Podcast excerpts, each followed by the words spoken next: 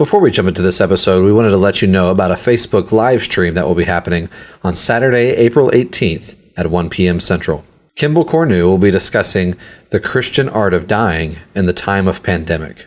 Kimbell Kornu is assistant professor of medicine and healthcare ethics at St. Louis University and is a practicing palliative care physician. He was scheduled to teach our Pentecost term course on the Christian art of dying, but we have delayed this course until 2021 due to the coronavirus pandemic. For more information about this event, you can find links and information in the show notes. Welcome back to the Theopolis Podcast. I'm your host, Brian Moats, and I'm the content manager at Theopolis Institute. We at Theopolis train men and women to lead cultural renewal by renewing the church. Participants in our programs learn to read the Bible imaginatively, worship God faithfully, and engage the culture intelligently. In this episode, we are wrapping up our series on the genealogies of Scripture with Peter Leithart, Alastair Roberts, James B. Jordan, and Jeff Meyers. Here, they're going to give some final thoughts on the apostles' discussion of genealogies in the New Testament, as well as how to think about our own genealogies. As always, do check out those show notes for some helpful articles that we released this week, as well as a link to our YouTube channel, where we release weekly videos on Bible liturgy and culture. And this week, we will have several videos out related to Holy Week. With that, we really hope that you enjoyed this discussion, and we want to thank you so much for listening. And here is Peter Leithart, Alastair Roberts, James B. Jordan, and Jeffrey Meyers having a final discussion on the genealogies of Scripture.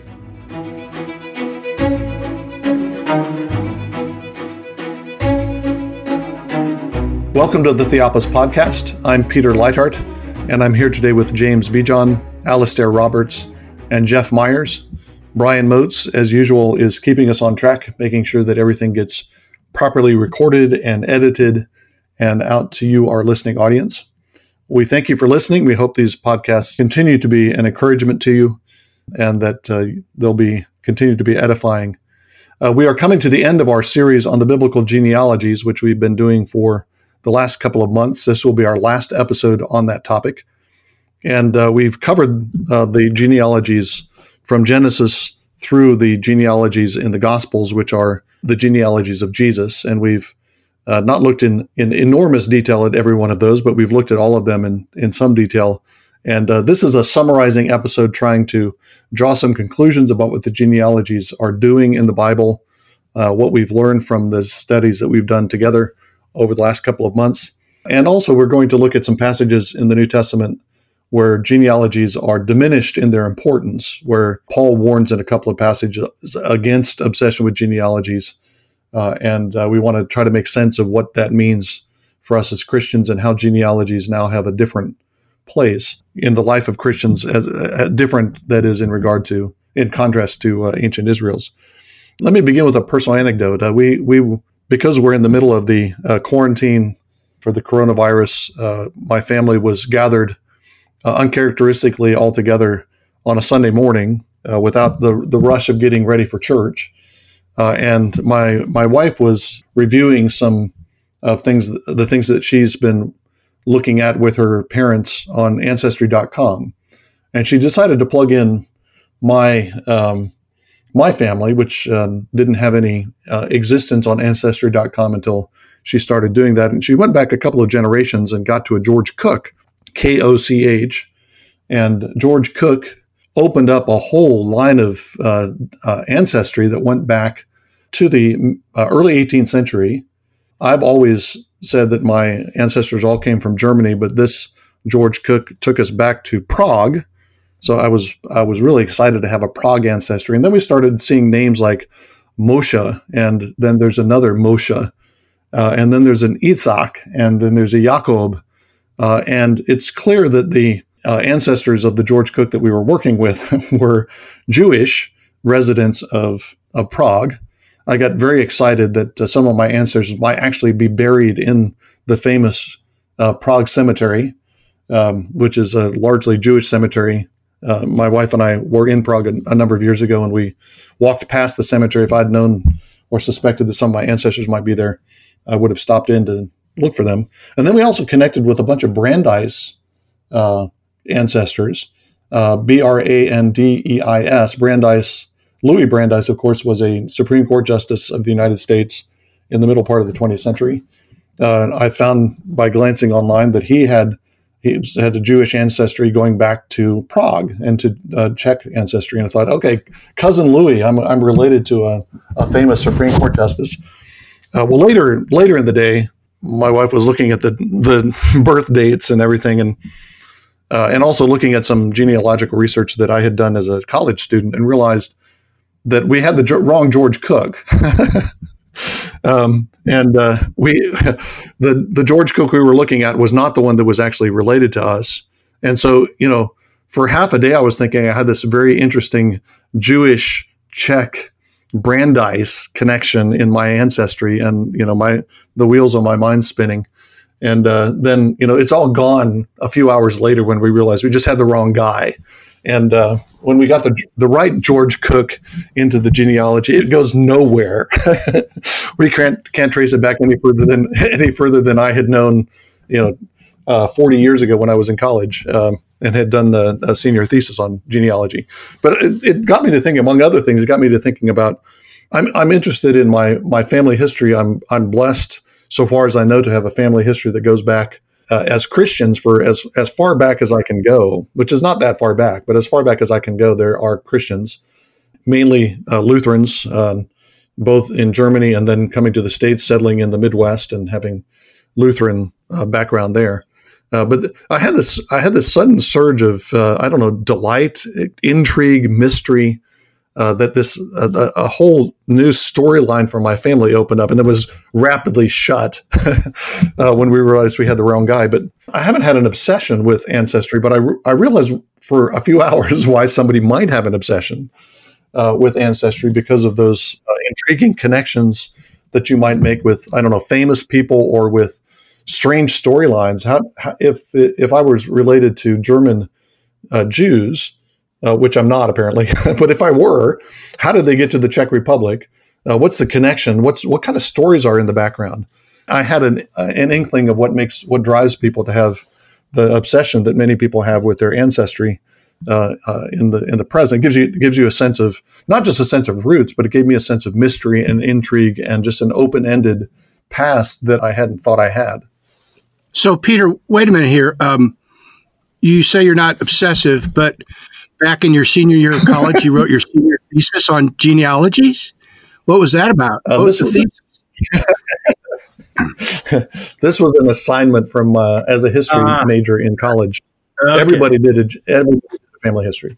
So Noel has a family sure. history. I have a family history, which gave us uh, the main way we've used it over the years is as a source for names for our children. All of our children have names that come from one or the other or both sides of our families, which is why our kids all have very strange names. You know what? Maybe we should have done this um, warning episode about genealogies first, rather than. Uh, yeah, uh, I don't know if you you all have done any kind of work like that, but uh, do you, do you have any do you have any sense what I'm I'm talking about? I had again, I had it for a few hours, and my hopes have been dashed now. But but there was hope there. What what what is that about? What is it that drives people to have those kinds of uh, that do have an obsession with it? What drives them? As you mentioned, when we're talking about genealogies, we're not just talking about a list of names. We're talking about roots. We're talking about um, hidden stories. And when we're reading the biblical narratives, that's a lot of what's going on. There are mysterious periods of time that are covered over with genealogies. That's the record that we have that ties certain times that we have narratives for together. So we think about the line of Christ in Luke. There are long lists of names that we know nothing about, and we may be intrigued thinking about what sort of lives did these people live? Would they anticipate that something of such significance for the history of humanity would emerge from their line of David's family? Um, or we might think about the ways in which those periods in Egypt between the descent into Egypt of the descendants of Jacob and the time of the Exodus, what happened in the lines that um, provide the intervening period um, within Exodus chapter 6.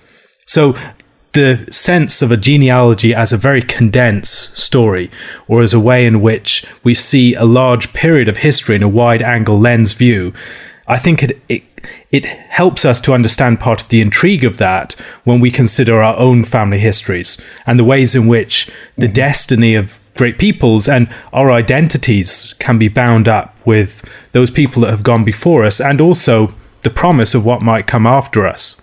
Hmm. Uh, Peter, I had a similar experience, and I probably told you about this before. About 25 years ago, 30 years ago, my mother discovered that her father, so my maternal grandfather, uh, had hidden his uh, his roots, his genealogical roots, for all her life.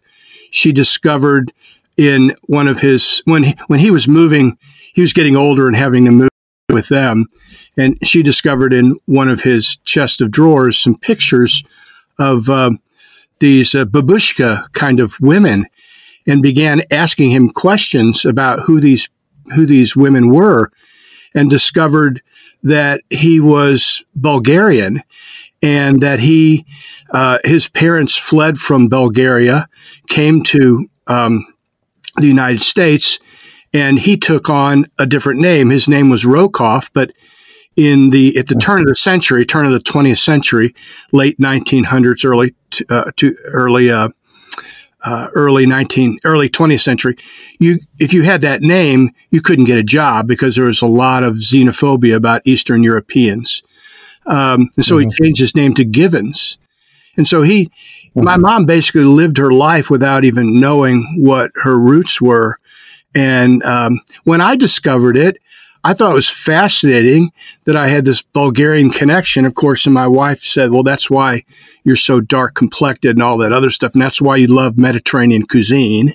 Um, but uh, it did. It, it really did change kind of the way I thought about myself, my identity, my background, my life, and then when I was able to visit Bulgaria, I don't know, 12 years, 10, 15 years ago, it was uh, it was kind of a fascinating thing to do. So there is some there's something to that, something to the uh, knowing what your roots are and, and having that uh, then build into your identity. Then the question is um, uh, are we in danger of uh, violating Paul's exhortation?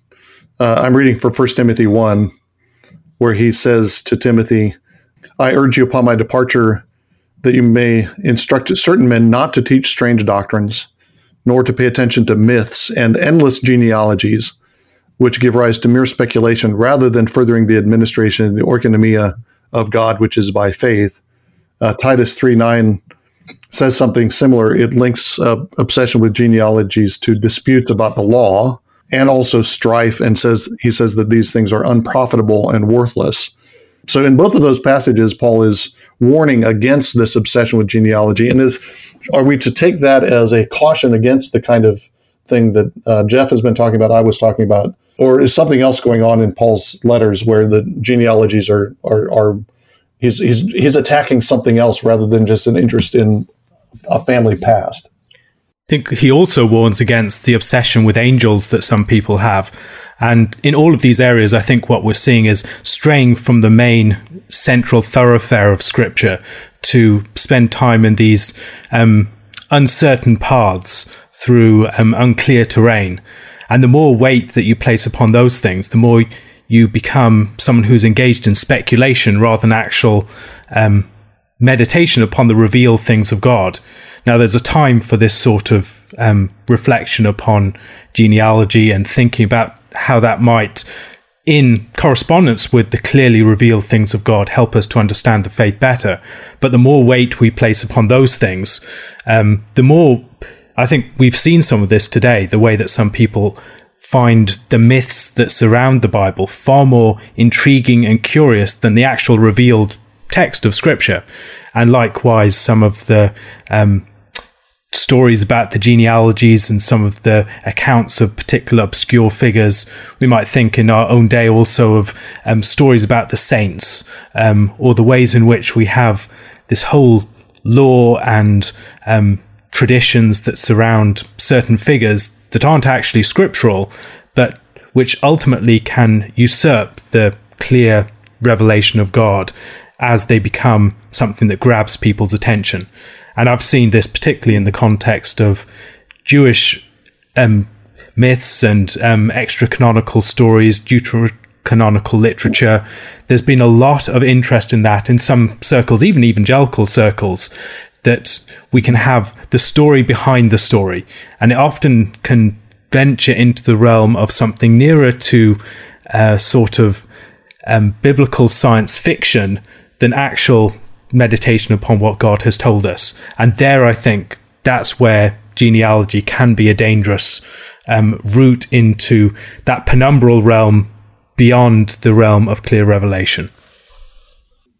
I wonder if there's something significant to the timing and the context of the scriptural canonical context of Paul's statement, and whether he has in in mind the sort of raising the issue of what qualifies us to be members of a priesthood, a kingdom of priests, a royal priesthood.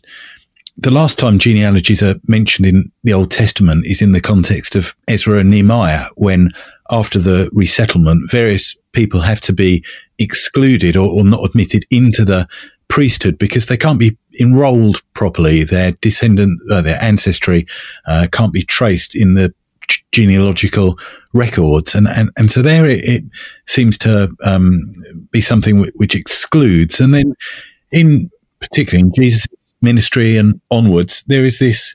Um, I don't know if I'd call it a redefinition, but a, uh, an examination of the, the um, the concept of, of familyhood. Jesus asks, "Who am my brothers and, and sisters?" and and uh, relates it to uh, obedience and and um, speaks about the need to be born again. And Jesus will sort of continue his seed in the Isaiah 53 sense on the earth, not in the normal biological way, but through the the gospel. Paul can talk about how he's begotten people and he's a father to people through the gospel. So I wonder if the um, placement of Paul's discussions of genealogies uh, alludes to the fact that we are members of God's priesthood in a, in a different way now, in a, in a non biological manner.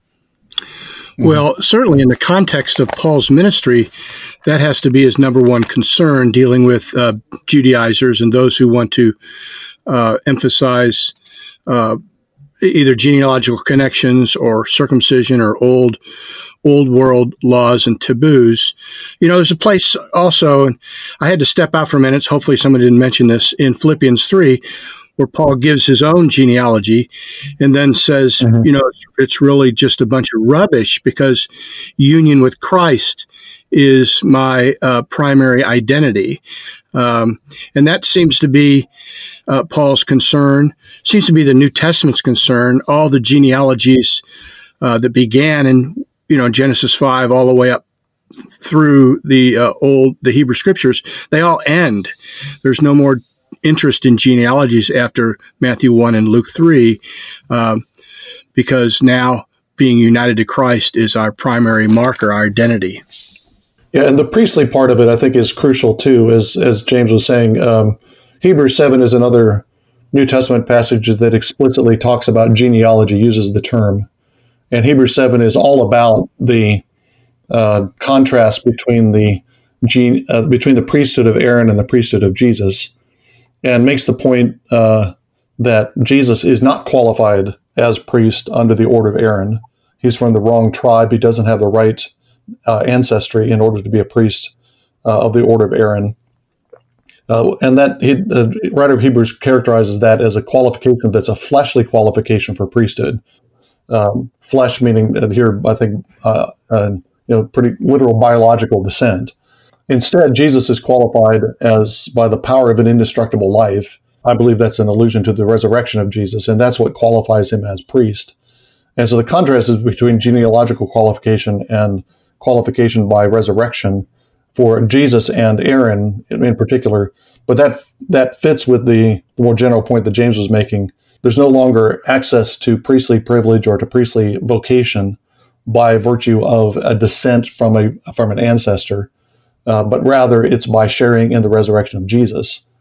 Uh, I think another way to you can think about this another way. I think which would bring a more genealogical make the point, but more in a more genealogical vein by virtue of baptism into union with Christ, we become part of the family of Abraham. Abraham is now our ancestor. And so Paul can write to the Corinthians, many of whom are not Jews, and refer to the fathers, their fathers, uh, passing through the uh, passing through the Red Sea, being baptized into Moses in the cloud and in the sea, and that's all part of their heritage. Paul frequently talks about uh, Christians as uh, children or sons of Abraham. They are the the uh, sons of the Spirit, born not of flesh, but rather by the Spirit. Uh, and so that's a way of making the point, but saying instead of just canceling out genealogy, we kind of get a different one. Our our father was a wandering Aramean. We can testify that because we're united to the seed of Abraham uh, and uh, share in that heritage. That would fit in with some of our recent thoughts on Luke, Peter, insofar as um, there Jesus is connected um, to God, um, to Adam, who is in many ways a priestly figure. Um, that comes down to Jesus, who is baptized um, at, at, the age of 13. And I guess you could then see our baptism as Christ as linking into this whole uh, connection to God and, and our consecration as, as priests. Mm-hmm. Right. Another aspect is brought out in Titus chapter 3, verse 9, where genealogies are listed along with foolish controversies, dissensions, quarrels about the law, and things that are unprofitable and worthless. And there it seems to be that genealogies are provoking division, whether it's in people vaunting their particular pedigree over others, or whether it's the uncertainty of certain genealogies and the questions concerning them, that they're not actually helping people to grow in godliness, they're not edifying in the way that they're being discussed, but they're becoming a distracting and a destructive focus for some people. And I wonder whether um, the way that there is a shifting of the gravity of our faith away from the things that are the real heart to things that are more peripheral and that seem to serve the purpose primarily of winning arguments over other parties that that is one of the things that is at stake in the concern that Paul has about mm. genealogies. Yeah, which I, I think would, um, if I could put that into terms that uh, Paul uses in Galatians, that would, in my mind, link obsession with genealogy, that is, obsession with fleshly descent, with fleshliness in the more uh, moral or spiritual sense that Paul uses it in Galatians 5. So the works of the flesh. But uh, I think Paul sees a some kind of connection between an obsession with fleshly genealogies on the one hand and the kind of strife and division and rivalry that uh, is uh, that is the work of the flesh. Uh, those aren't those don't just happen to be two different two different places where the word flesh is two different contexts where the word flesh is used. I think Paul sees an interconnection between them. And I wonder whether there's also um, some of Jesus' challenged the way that the law has been used by the Pharisees and others um, behind this. That for the Pharisees, their understanding of the law was very much, it seems, in Jesus' challenge to them, of the law as a set of diverse, discrete commandments that aren't really connected by an inner logic. Whereas for Jesus, when he's asked the question about what's the greatest commandment of the law, he doesn't just choose one of um, 600 odd commandments. He chooses something that summarizes the um, inner logic of the entire body of the law. So it's not just choosing one part over against the others. Yet, when people have that wrong approach to the law, often they get stuck on um, just the minutiae of the of the text and don't actually have any sense of the central drive and purpose and how it all hangs together. And so the dissensions about the law, the dissensions about genealogies and the controversies often result from a lack of an understanding of the true integrity and the spirit of God's teaching. That this is about justice, mercy, and faithfulness, not just the small secondary matters that shouldn't be neglected, but which can easily come to eclipse what really matters and should be central. Hmm. Is is it accurate to say?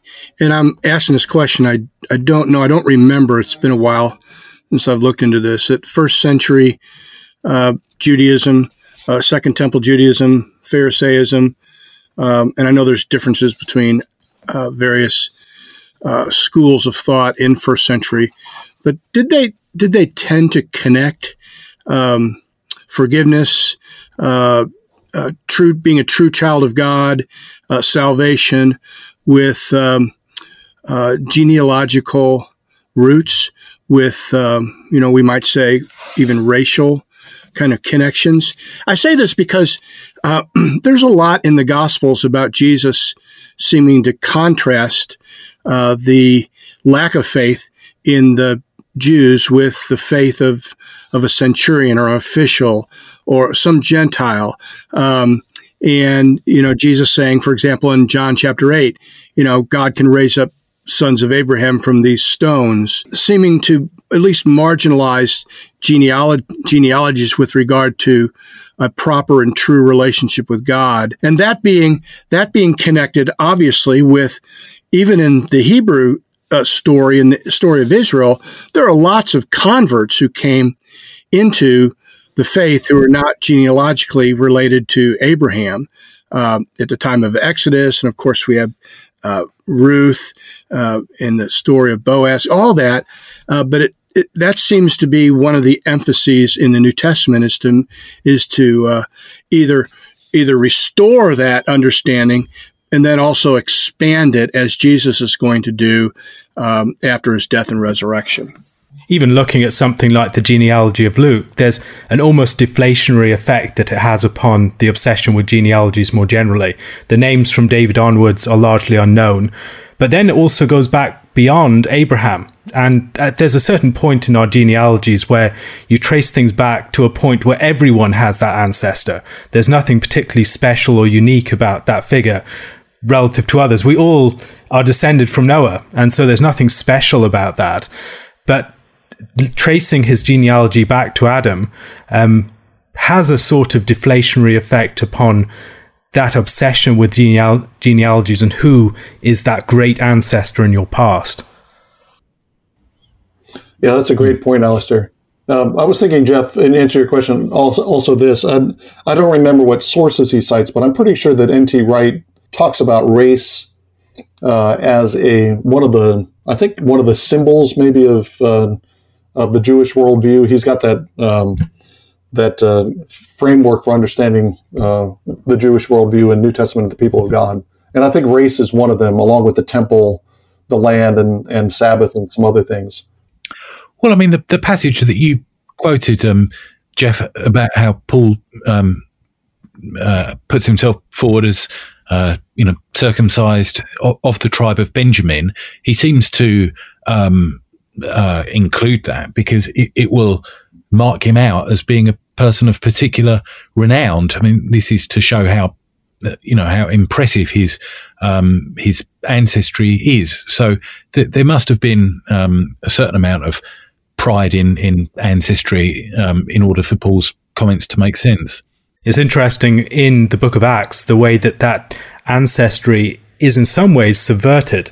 The way that Paul is always referred to as Saul before chapter 13, and he plays out the role of Saul, the descendant of Benjamin. He's playing out the role of the persecutor of David.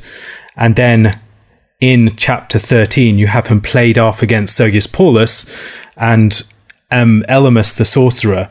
And Elymas suffers the fate in some ways that Saul does, or Paul, as we come to know him, in his conversion. He's blinded and led around for a while because he always makes the straight ways of God crooked in the same way as Saul was led to the street called straight. And then later on, it talks about in that same chapter the way that Saul, King Saul, was replaced by David. And in the, that same way, Saul starts to take on characteristics of David. He's no longer the persecutor of the son of David.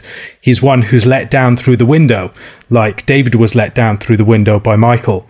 And I wonder whether there's some subversion of that genealogy there, that it's brought up and he's characterized as a descendant of Benjamin, but characterized in a way that ultimately shows that he loses that character in part as he comes to be associated with the the true son of David, Jesus Christ. I think that's right. I think that in the Old Testament, there's this interesting way in which David seems to take on and fulfill various Benjamite um, prophecies and aspects. He, he defeats uh, an enemy with a sling, which is a Benjamite um, weapon. He, he um, names Solomon, um, for instance, the alternative name um, which is part of the um, uh, the prophecy in Deuteronomy 33 that Moses gives about um, Benjamin being the, the beloved of of Yahweh, and, and there are various ways in which David fulfills those Benjamite things, and then in the New Testament, um, it's it's the other way around, and so as, as you say, um, Alastair, there is Paul becoming David-like um, in, in when he escapes lowered uh, in a basket, actually through a um, th- through a window out of a city, and then various phrases uh, are used, just as David is said to go in and out before Israel in the Old Testament. Um, Paul is said to go in and out among the people of Jerusalem, and just as um, uh, David arouses the jealousy of, of Saul in the Old Testament, um, Paul arouses the, the jealousy of, of, the Jews in the New Testament. So there is that sort of uh, interplay between the characters. It's not too hard to imagine an alternate history where Jesus appoints 12 apostles and they become new patriarchs. And then, um, you know, marry and uh, give birth, and you have a new tribal system with patriarchal genealogies.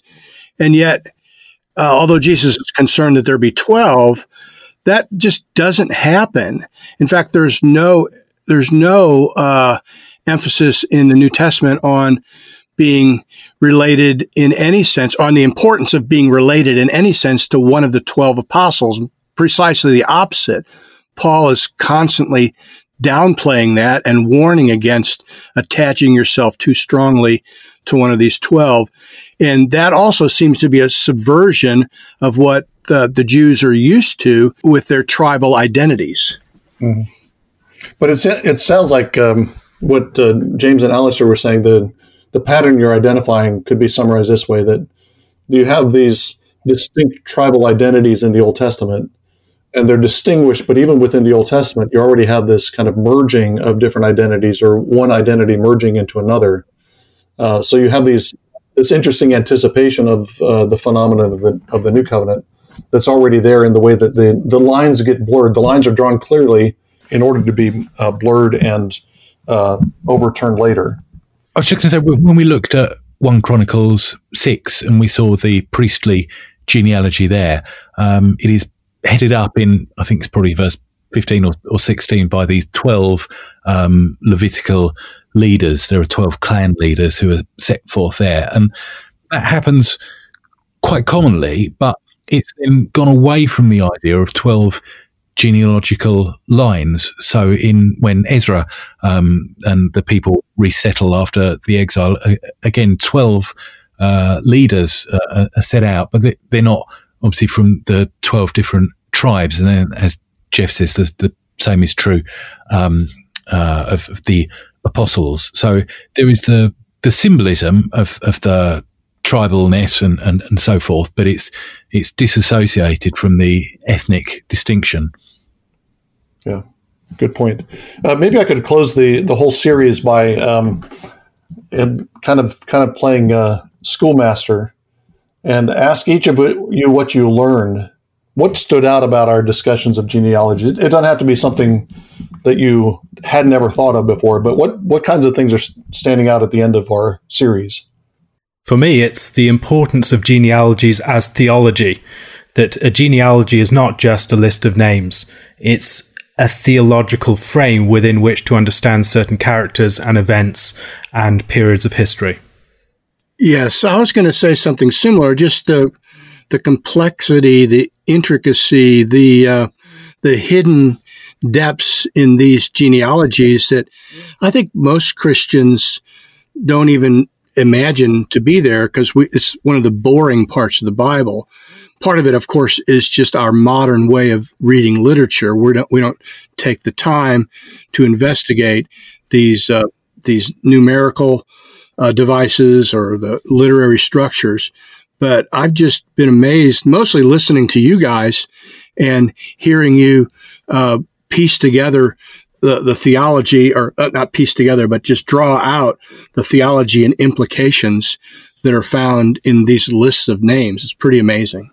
Yeah, very similar. For me, it's the careful construction of the genealogies which have come out to me. The names are important, the structures are important, whether the people are aged, whether their ages are, are recorded there, um, how many people are listed is significant. I've after we went through it, I went back over some of the genealogies in Chronicles and saw all sorts of ways in which the temple is pictured in human terms in the genealogies of the Chronicles, which I found fascinating to look back on, and and and just the general importance of it. It's interesting that you mentioned the Hebrew seven passage, P- Peter, and uh, there the uh, when Melchizedek is discussed, an exegetical point is made on the basis of the fact he has no genealogy recorded yeah. in Scripture, which is quite re- yes. remarkable, really. So um, there, there is it, it is clearly given significance um, in the, in the New Testament, even. Well, I, I, I agree with all that. Uh, I guess the thing that I most appreciated and enjoyed about uh, the whole series was having James along.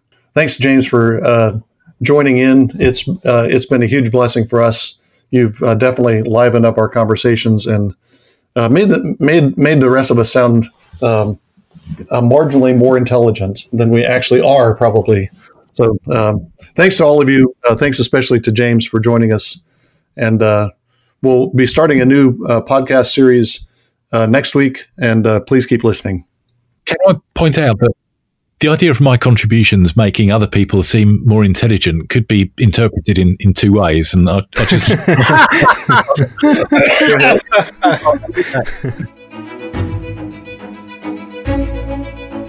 Thank you again for enjoying this episode of the Theopolis Podcast.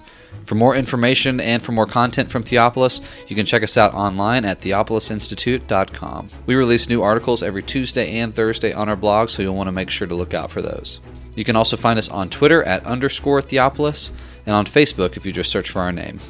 If you've been helped, sharpened, and encouraged by this podcast, we'd really love it if you would go to iTunes and leave us a review. It just takes a few seconds, and it really will help us along in getting our content in front of new listeners. That's all for now, friends. We really look forward to being with you all again in the next episode. And as always, thank you so much for listening.